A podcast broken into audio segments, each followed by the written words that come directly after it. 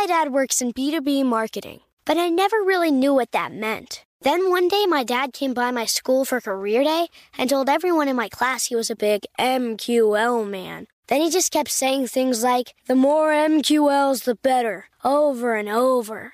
My friends still laugh at me to this day. I think it means marketing qualified lead. One thing's for sure I'll be known as the MQL man's kid for the rest of my days. Why couldn't you just be a fireman or a lawyer? Why? You ruined my life, Dad. Not everyone gets B2B, but LinkedIn has the people who do. And with ads on LinkedIn, you'll be able to reach people based on job title, industry, likelihood to buy, and more. Start converting your B2B audience into high quality leads today. We'll even give you a $100 credit on your next ad campaign. Go to linkedin.com slash customer to claim your credit. That's linkedin.com slash customer. Terms and conditions apply. LinkedIn, the place to be, to be. Without the ones like you, who work tirelessly to keep things running, everything would suddenly stop. Hospitals, factories, schools, and power plants, they all depend on you. No matter the weather, emergency, or time of day, you're the ones who get it done. At Grainger, we're here for you with professional grade industrial supplies. Count on real time product availability and fast delivery. Call clickgrainger.com or just stop by. Grainger for the ones who get it done. More Than a Movie is back with season two. I'm your host, Alex Fumero, and each week I'm going to talk to the people behind your favorite movies. From The Godfather, Andy Garcia. He has the smarts of Vito, the temper of Sonny, the warmth of Fredo, and the coldness of Michael. To the legend behind La Bamba, Lou Diamond Phillips. When I walked in, I didn't think I had a shot at Richie because John Stamos' picture was already up on the wall. Listen to More Than a Movie on the iHeartRadio app, Apple Podcasts, or wherever you get your podcasts. Hey, I'm Jay Shetty, and I'm the host of the On Purpose podcast.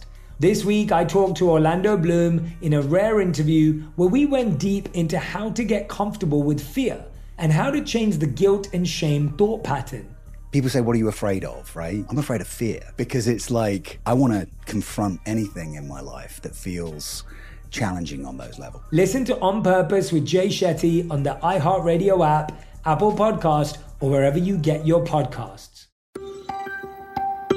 You're listening to Math and Magic, a production of iHeartRadio. When I first got out of school, there was a recession. There was no jobs in advertising to be gotten, and certainly very few of them in Tampa, Florida. It was like a El Nino year, and a bunch of barracuda had been driven pretty far north in the Gulf of Mexico, and they started jumping out of the water and biting people with jewelry on. And so I was like, business opportunity. And if you're not from Florida, like a barracuda can be a four to six foot mouth of teeth, essentially. And one flying out of the water, it would be terrifying. What if I did Florida's version of the jackalope and convinced people that there are such things as flying barracuda?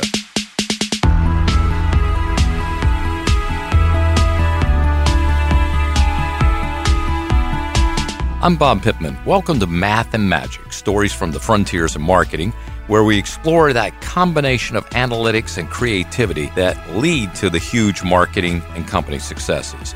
On today's episode, we have a guest who lives right at that intersection. Hard to imagine a more perfect practitioner of math and magic.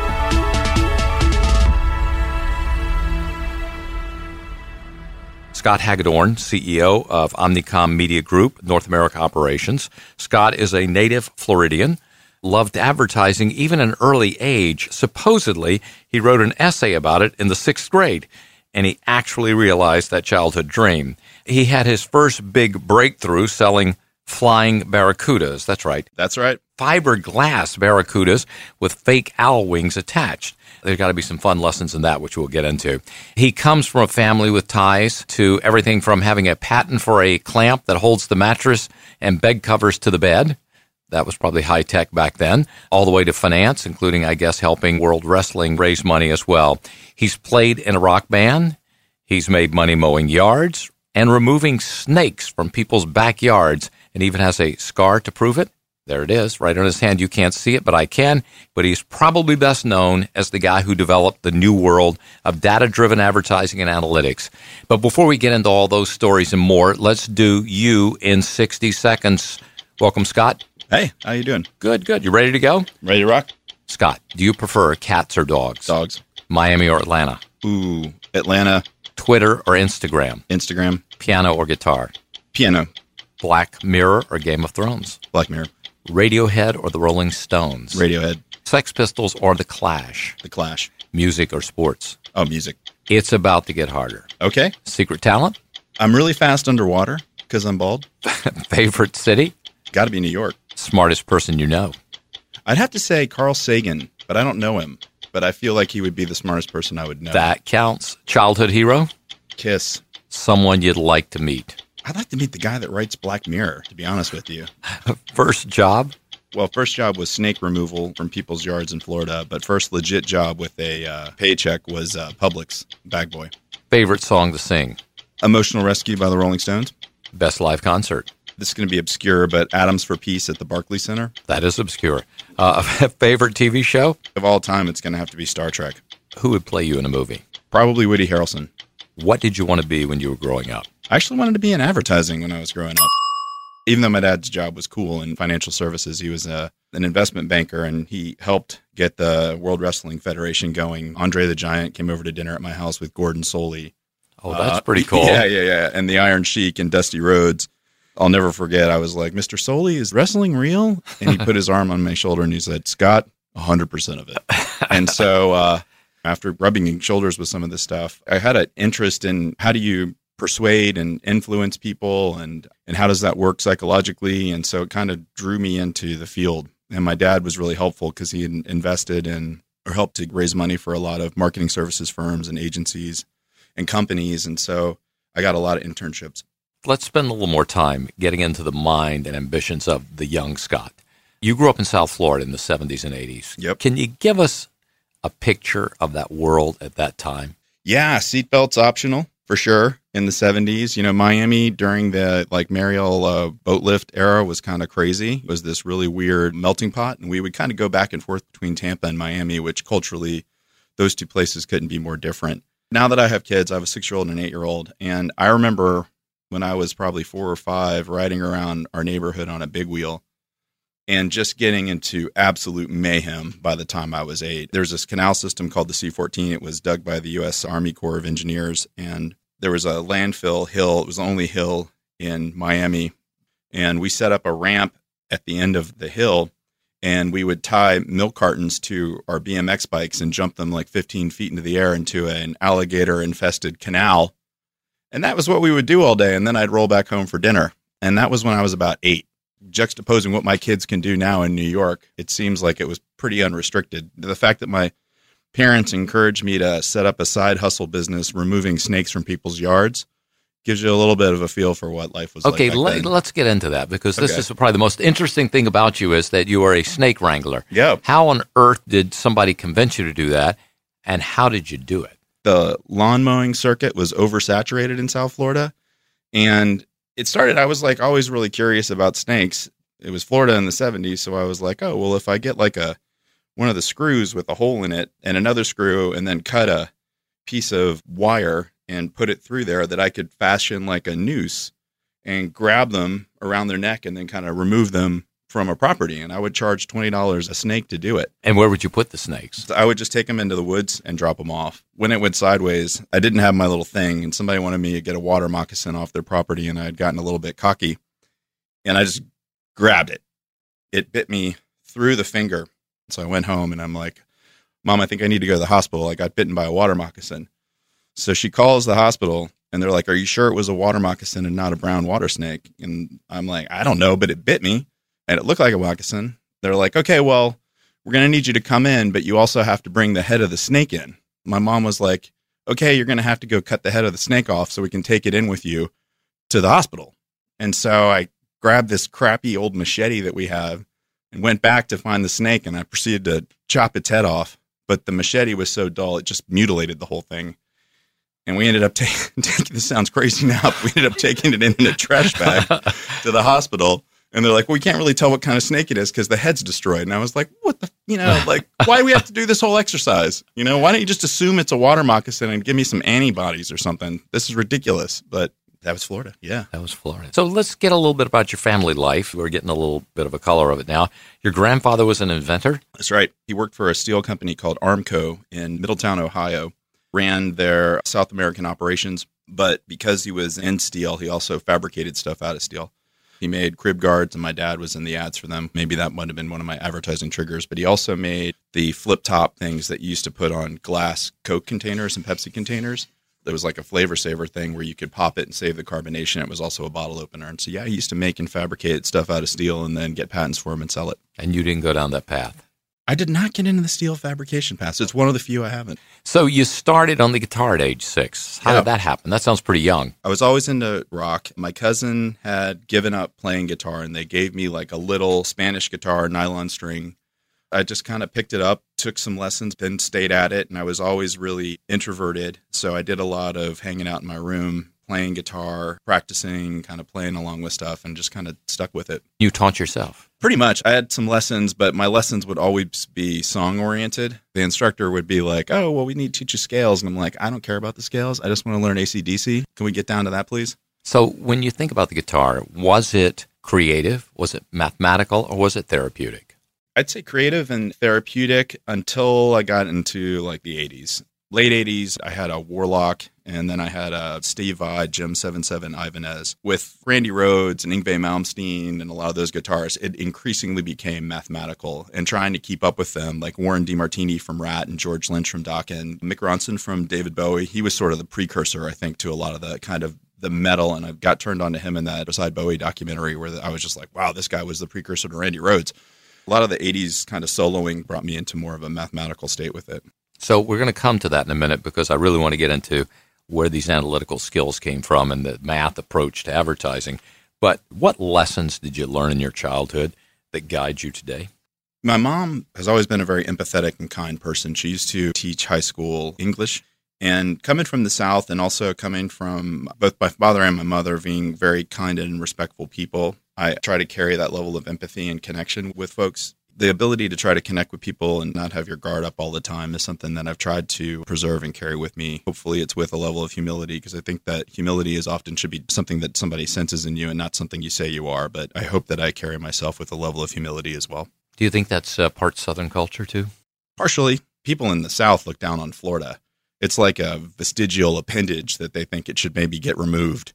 Getting out of Florida was like step one, and you could be like, okay, I'm from Florida, so I come from the swamp. And then Atlanta was a step up from that, and then New York was a step up from that. You know, some of that kind of Southern culture in terms of the respect and humility, I think, is probably regional. Yeah, I'm from Mississippi. We always There looked go, up to. Florida. We wanted those petrified forests and uh, the alligator farms. Yeah. You moved from childhood to college. You kept playing the guitar. You continued your passion for advertising. You actually majored in advertising Mm-hmm. with a minor in computer science and anthropology. Interesting combination at that moment in time.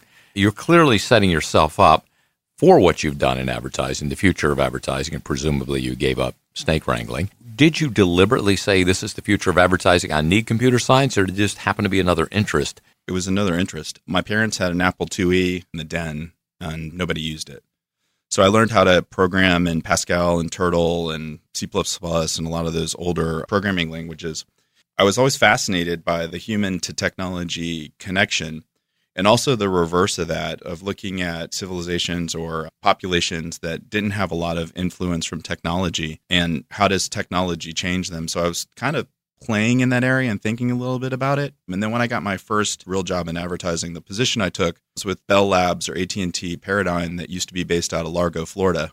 The first assignment they gave me was for the commercial launch of DSL and CSU, DSUs and multiplexers before the internet existed. And I was a strategist and I was like, well, what we should do is really do like a think piece of what it's going to be like when computers leave the den, which is where my dad's was, and enter the family room and study what we think that's going to do to change family dynamics.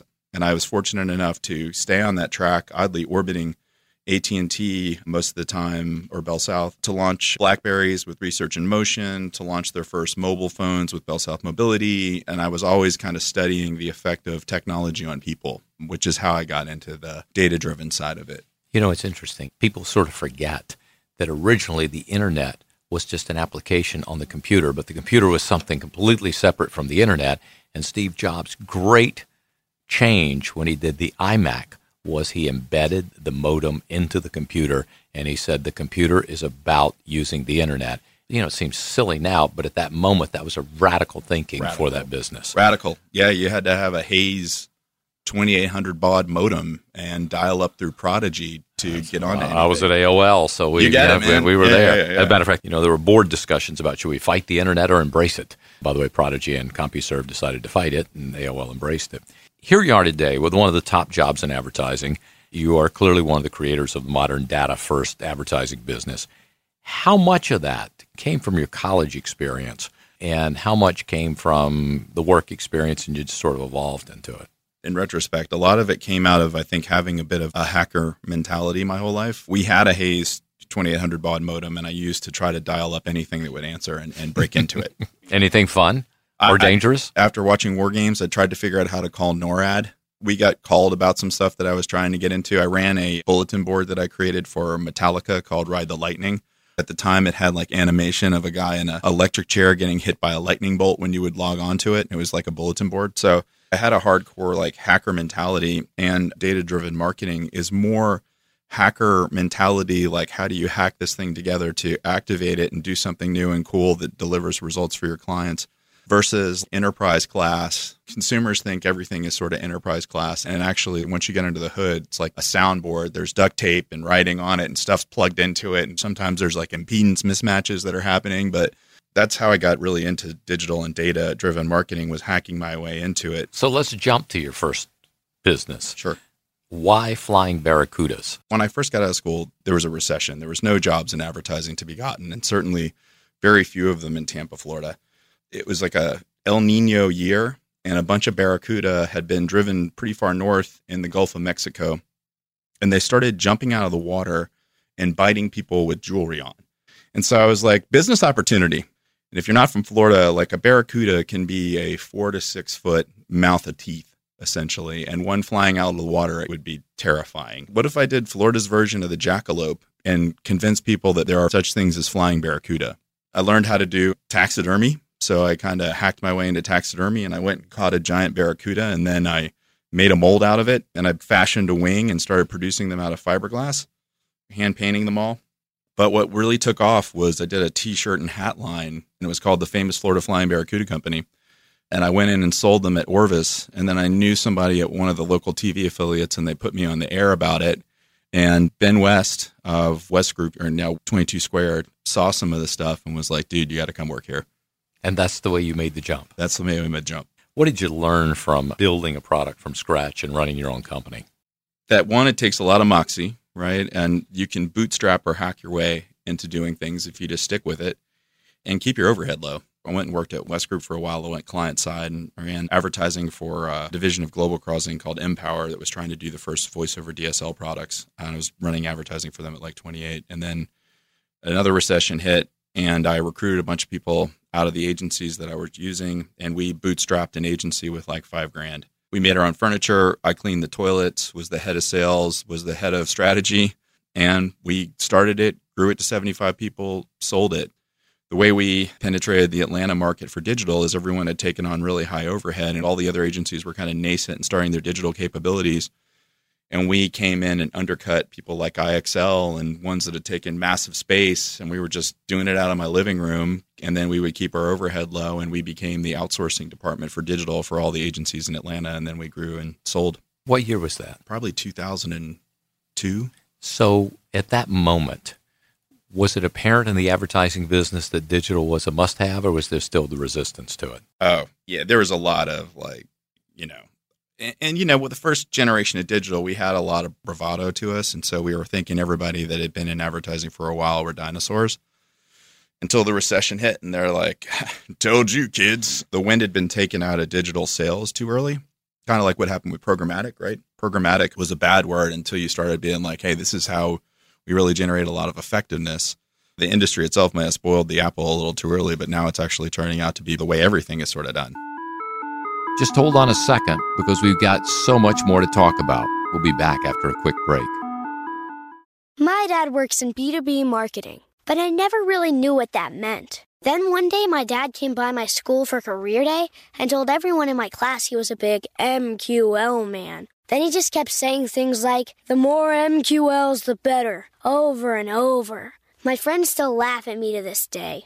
I think it means marketing qualified lead. One thing's for sure I'll be known as the MQL man's kid for the rest of my days. Why couldn't you just be a fireman or a lawyer? Why? You ruined my life, Dad.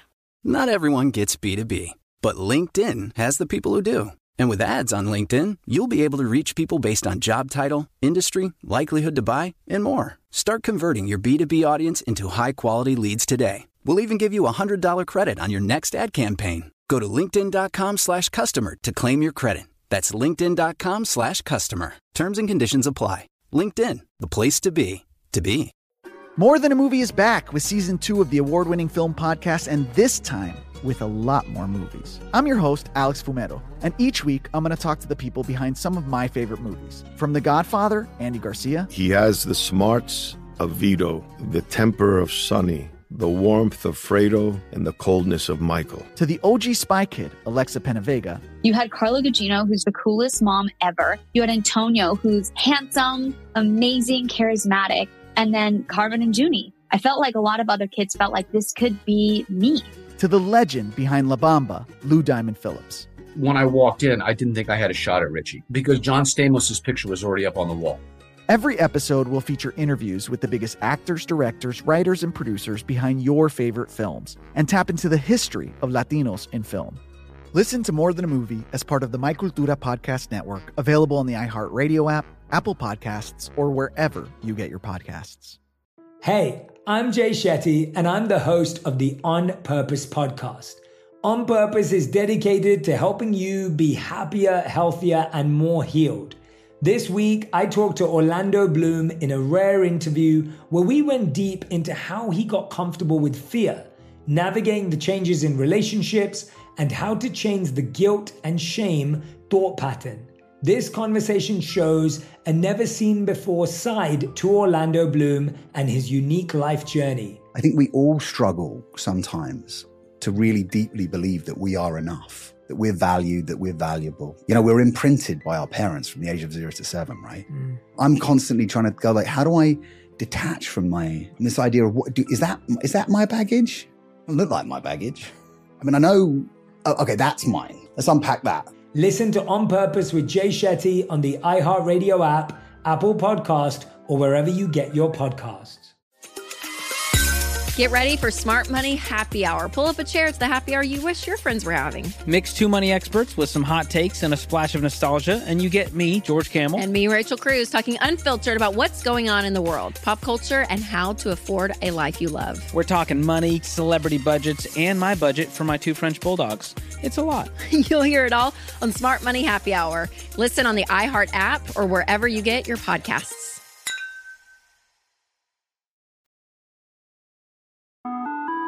Welcome back to Math and Magic. We're here with Scott Hagedorn. You're one of the few people who I have to say have been in meetings, and I basically have to say, slow down just a little bit because you began to explain all the capabilities that are available today using data analytics and AI.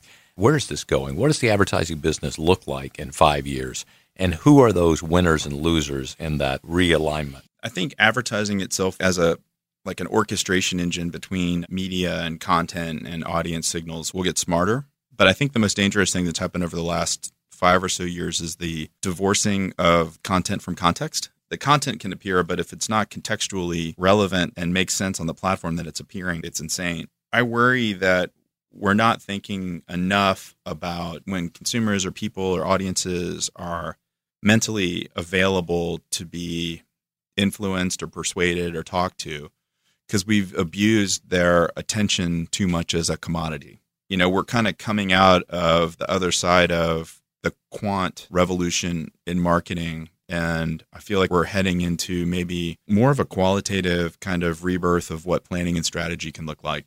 How do we value somebody's attention a little bit more? And I think the agency people don't like to think that sometimes they're actually competing with the very content that they're showing up next to.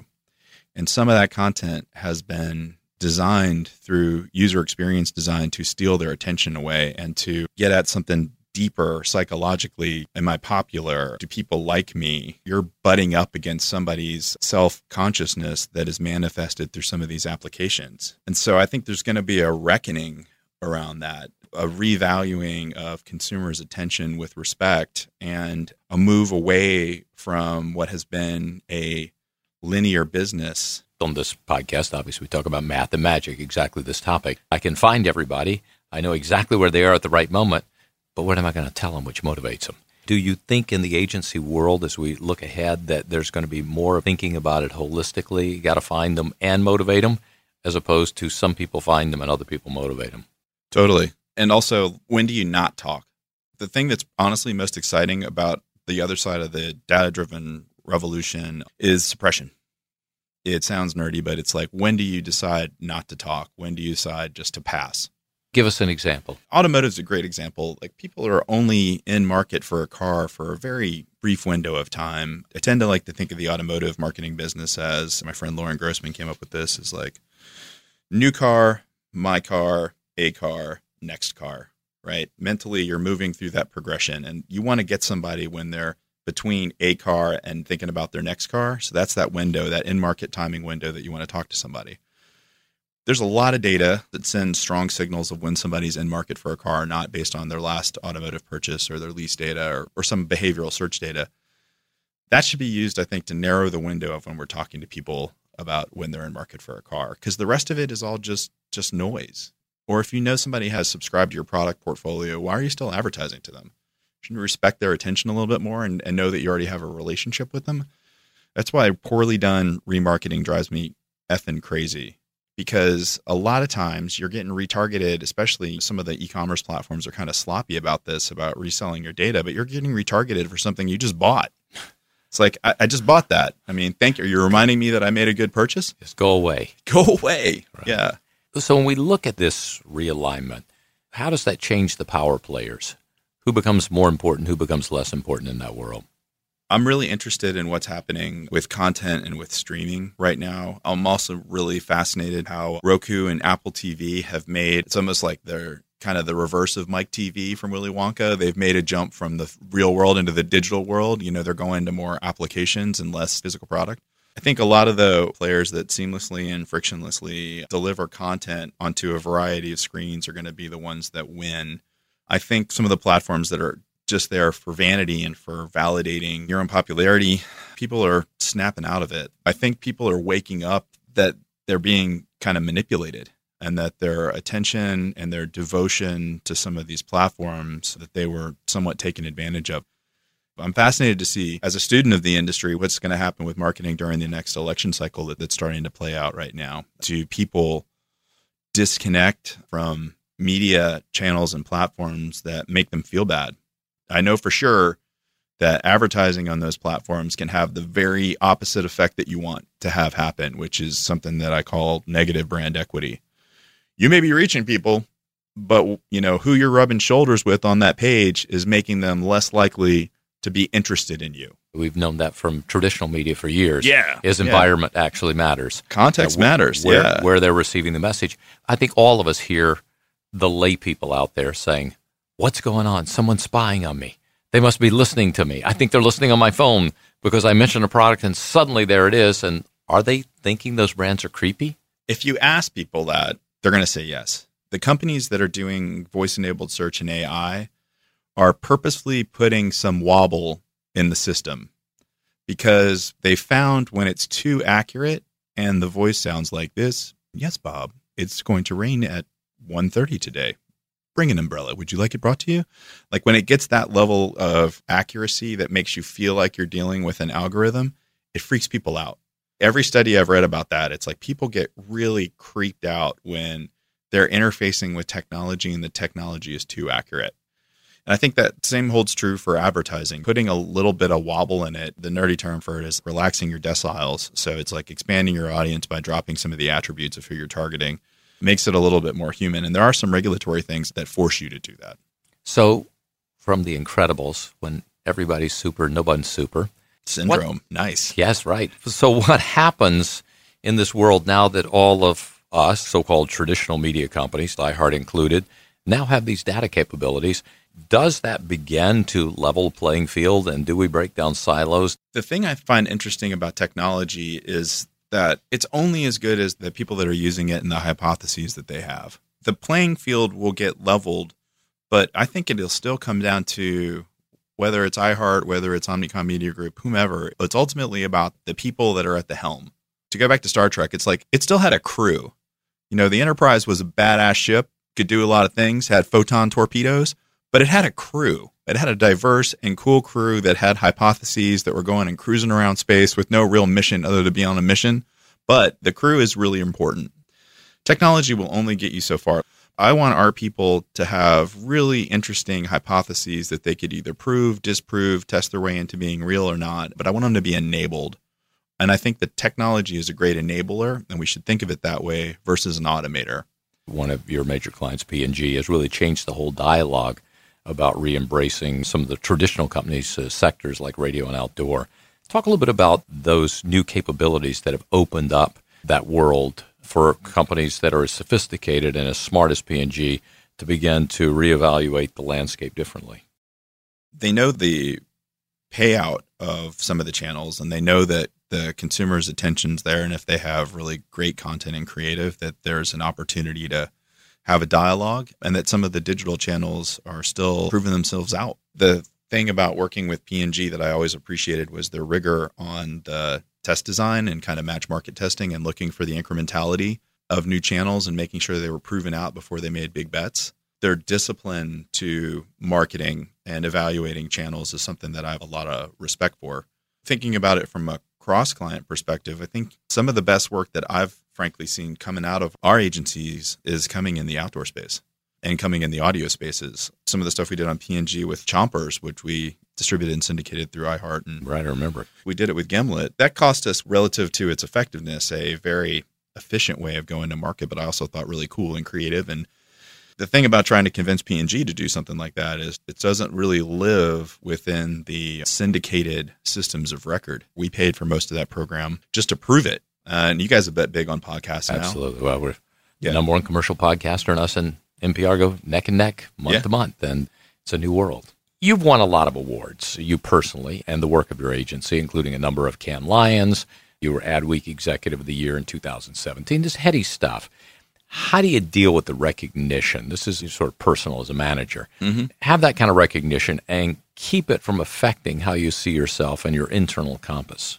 I'm always like hugely embarrassed about some of those things. Yeah, like I, I, like winning awards for strategy, content, creativity. Personal stuff is weird. Unfortunately, for those of you that don't know me that are listening to this, I'm a 225 pound bald guy that's like six feet tall. So I kind of stick out. The hard thing for me is I really only have like two looks. Like I have a good badass Morpheus wearing all black look that I can go with, or if I put a suit on, I look like something from the cast of Little Orphan Annie. So that's what's going through my mind most of the time is do I look ridiculous right now? Because the hard thing for me is self image a little bit. that's why I try to shy away from ever being photographed or on magazine covers or anything like that. Well, that's why you're in audio. Perfect. We can hide. Talk about creativity. You've been the Burning Man. I go to Burning Man. A lot of folks we know do. Yep. You know, it's sort of a haven for creatives. How do you think things like that, not just Burning Man specifically, shape your outlook and your openness to ideas? Burning Man, I always felt like is like unrestricted, unfettered creativity at its best. My favorite area is like checking out all the cars. It's just amazing. Come to Mirage Garage next yeah. time you're there. Okay, we'll do. I met the his name is Arturo. I met the guy that designed and sculpted the Wall Street Bull. Oh, sure. And I'm just struck up a conversation with him, and he's like, "Well, I made the bull that's down in Wall Street." I thought that was commissioned by the city. I had no idea that that was guerrilla street art as a kid of the 70s and the 80s, I associated it with Wall Street and Michael Douglas and a giant sure. block size cell phone on the beach. What are you doing, bud? No idea that he did that during an economic downturn to try to make the people feel better that the city can be revitalized and reinvigorated. And I also had no idea that was guerrilla street art, that he just like one day it just showed up. Marketing at its best. At its best. When I think about creativity, I just I think about him more than anyone else because I'm like, what drove this man to decide to get up and sculpt an eight and a half foot bull. We see it at Burning Man. Where did that idea come Where from? come from? Who thought of that and who built it? Yeah. Music. Always important to you. And I know you see a lot of big shows. Do you ever play publicly? Oh, yeah. I haven't in a while. In my fraternity, a bunch of the guys had this band, Water Dog, and they merged with another band in Gainesville to form Sister Hazel. The drummer, my friend Anthony, got kind of kicked out of the band or he was not part of the merger to create Sister Hazel. And so we started a glam rock band called Satan's Panties. Then I had another, I don't know what, what it is with these band names. I had another band called Digitalia in Atlanta, and we used to play all the time. I learned drum programming and I played guitar theremin and I programmed beats. It was like a trip hop band. We had a bass player, a percussionist, and this guy that played a MIDI sax. And we were pretty good. We opened for Elton John one time and we would get some cool gigs in Atlanta. We played at Earthlink. We played to a couple thousand people one time and I was like, oh, this is cool. Did you ever think about music as your career path? Oh, definitely. That was happening at the same time as the digital agency that we built the furniture for and stuff. What was that in your head, the calculus there? It was a fork in the road. I started burning the candle too much at both ends. You can't play till three in the morning on a Tuesday and then go to a client. Well, you can. At the time, I could, you know, go to a client meeting at, at 8 a.m. in the next morning. No, it wasn't the best. And so I had to make a decision. I love the music side of it, but at the same time, we were getting some early wins and kind of was doing some cool stuff with my advertising career. And so I kind of went in that direction. Let's go back for a minute. You've had this great success in data analytics, the math side of it. You had great direct marketing experience too. We were talking about data and how it matches the creative. How does this work with brand building? So much of marketing I hear today is people saying, I'm going to move 5% more or 3%. I'm going to but I don't hear as much as I used to about them. I got a great brand that's going to take care of a lot of things. I'm a little bit terrified right now in marketing and advertising and what's happened to it. For, I don't know, 10 years now, we've been thinking about units of marketing. Like, I want 3% more units of marketing. Well, but what, what does that mean? And I feel like marketing and advertising increasingly is thought of as units of marketing, as if one, all attention from a consumer is the same and two, all of the creativity and brand building is the same. And I just think that's lazy. It's such a lazy way of thinking about marketing and advertising. When I started in the business, there was a really hardcore esprit de corps with your clients. You're in it together and we're going to beat the shit out of the competition. And here's how we're going to do it. And it doesn't matter if we're being outspent two to one. Here's what we're going to do. And now, increasingly, it's units of marketing. I need you to get me this many marketing units more cheaply. And what I really get terrified about is when I'm looking and talking to a client about their business and you start getting into asking questions about forecasting. How are they forecasting for the success of their business and the delivery of a plan? Oftentimes it comes down to a broken clock, an econometric model that has flawed competitive data because it doesn't look at all channels. It takes into account nothing of a lot of the cool stuff that you can do with behavioral data and orchestration and who you're serving the content to.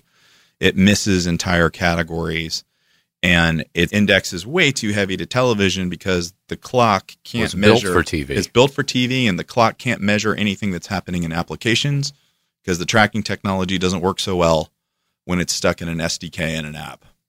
And that's where I'm like, man, you know, you gotta you gotta try something new. Push yourself a little bit away from the dock. Get out there in the water and try to swim or try to float because doing the same thing that you've done in the past is not going to guarantee your outcomes in the future. I'm hoping for a return to how it used to be, which is like we're in it together. We're going to do something different. How are we going to break through in this market? What can we do to put ourselves out there so people are interested in us and paying attention to us? I go back to my days at MTV or AOL where we created it as sort of the thing hard to measure.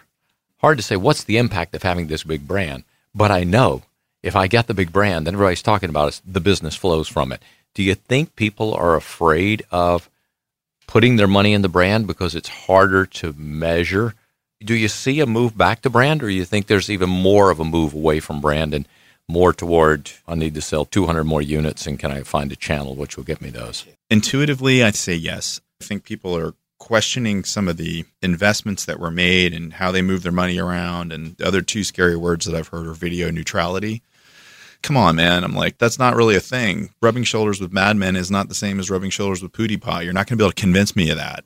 How are you going to experiment? Some people are like, okay, I'm nervous about putting all my marketing into the slicer and dicer of audience signals and dynamically rendered creative that looks at media as units. A lot of the DCO that exists is meant to render dynamic experiences into a banner. Like who is looking at banners anymore? I know that like some clients want to maintain their banner presence because it's what the model's telling them to do, but I can't tell you the last time I even saw clicked on a banner. It's not real content. You know, it was something that was cool. Hard to imagine a banner has the same impact as a human being talking to you. Totally. Talk about a podcast.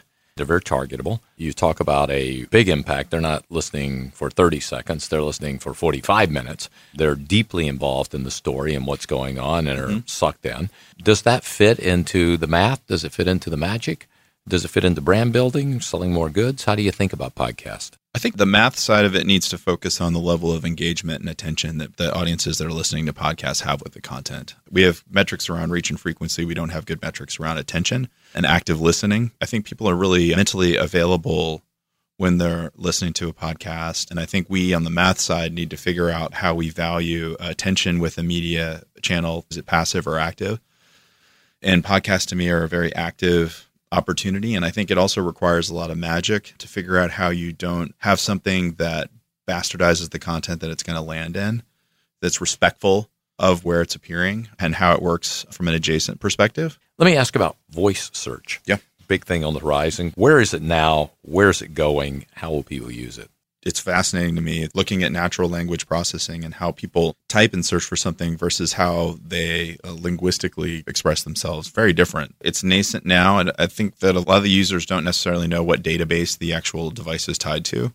And so on the agency side, it's a really nascent area. It's kind of like SEO back in the day when you're trying to figure out how do you surface content.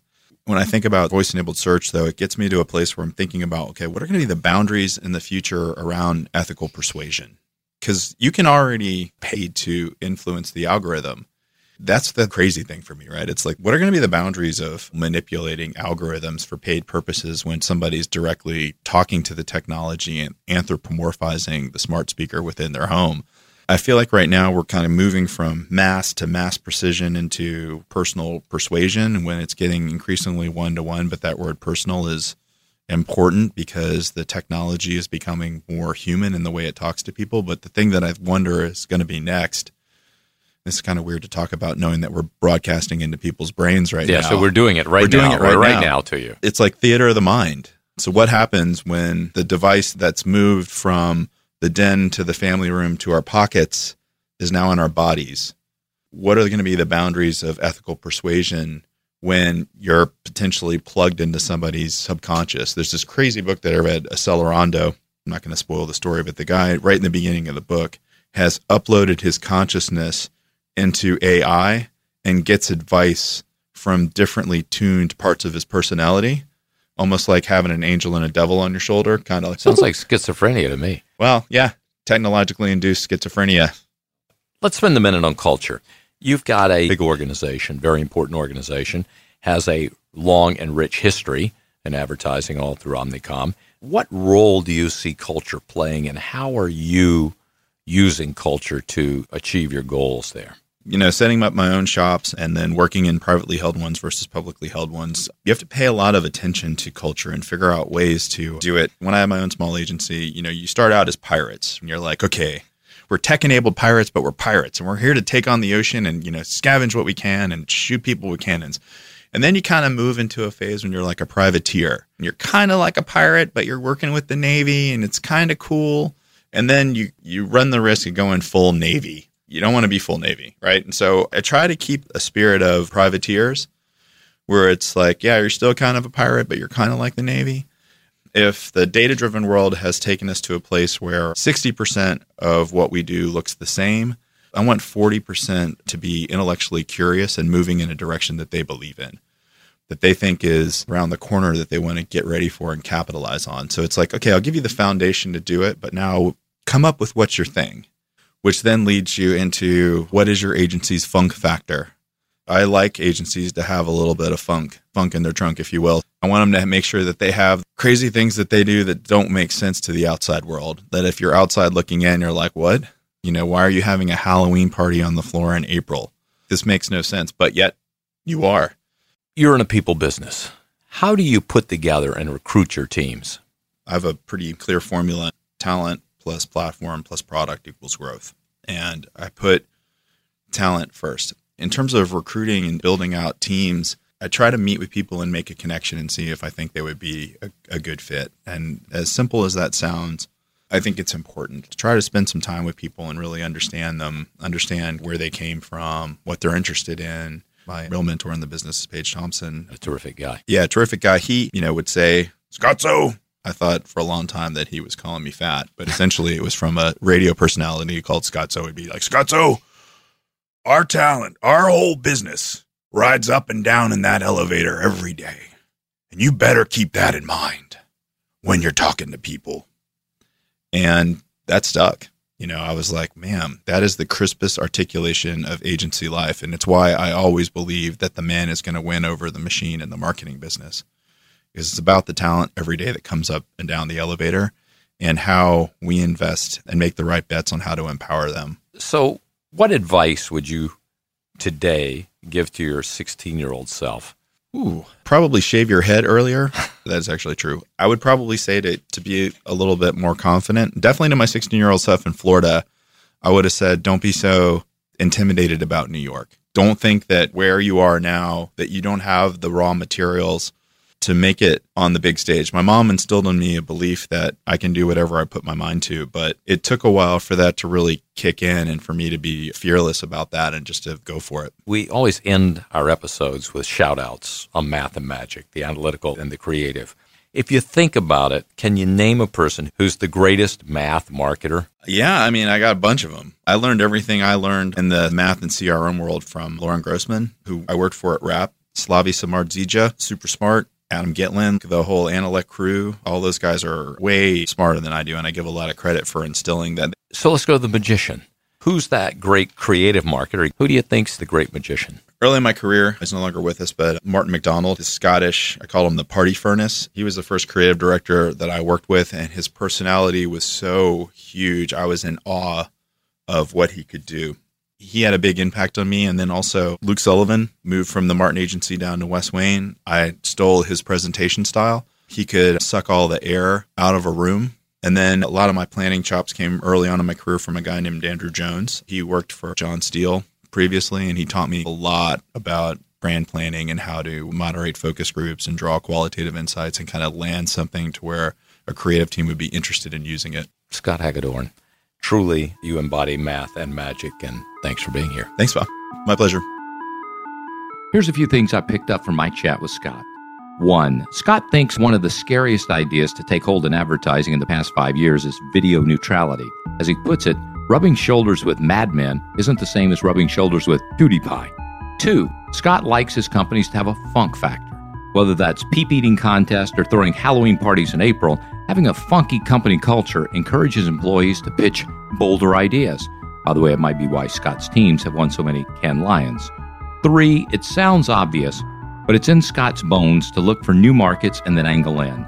You see it in his ad work. But even as a kid, he started a snake wrangling service because everyone else had oversaturated the lawn mowing business. Thanks for listening. I'm Bob Pittman.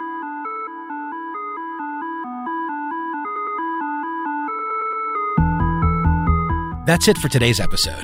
Thanks so much for listening to Math and Magic, a production of iHeartRadio.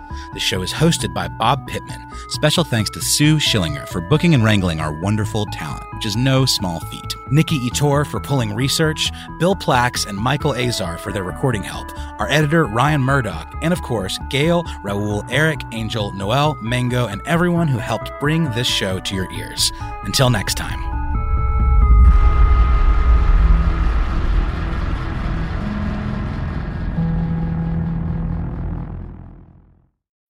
When you need mealtime inspiration, it's worth shopping Kroger, where you'll find over 30,000 mouthwatering choices that excite your inner foodie. And no matter what tasty choice you make, you'll enjoy our everyday low prices, plus extra ways to save, like digital coupons worth over $600 each week. You can also save up to $1 off per gallon at the pump with fuel points. More savings and more inspiring flavors make shopping Kroger worth it every time. Kroger, fresh for everyone. Fuel restrictions apply. More Than a Movie is back with season two. I'm your host, Alex Fumero, and each week I'm going to talk to the people behind your favorite movies. From The Godfather, Andy Garcia. He has the smarts of Vito, the temper of Sonny the warmth of Fredo and the coldness of Michael. To the legend behind La Bamba, Lou Diamond Phillips. When I walked in, I didn't think I had a shot at Richie because John Stamos' picture was already up on the wall. Listen to More Than a Movie on the iHeartRadio app, Apple Podcasts, or wherever you get your podcasts. Hey, I'm Jay Shetty, and I'm the host of the On Purpose podcast. This week, I talked to Orlando Bloom in a rare interview where we went deep into how to get comfortable with fear and how to change the guilt and shame thought pattern. People say, What are you afraid of? Right? I'm afraid of fear because it's like I want to confront anything in my life that feels challenging on those levels. Listen to On Purpose with Jay Shetty on the iHeartRadio app, Apple Podcast, or wherever you get your podcasts. Get ready for Smart Money Happy Hour. Pull up a chair. It's the happy hour you wish your friends were having. Mix two money experts with some hot takes and a splash of nostalgia, and you get me, George Kamel. And me, Rachel Cruz, talking unfiltered about what's going on in the world, pop culture, and how to afford a life you love. We're talking money, celebrity budgets, and my budget for my two French bulldogs. It's a lot. You'll hear it all on Smart Money Happy Hour. Listen on the iHeart app or wherever you get your podcasts.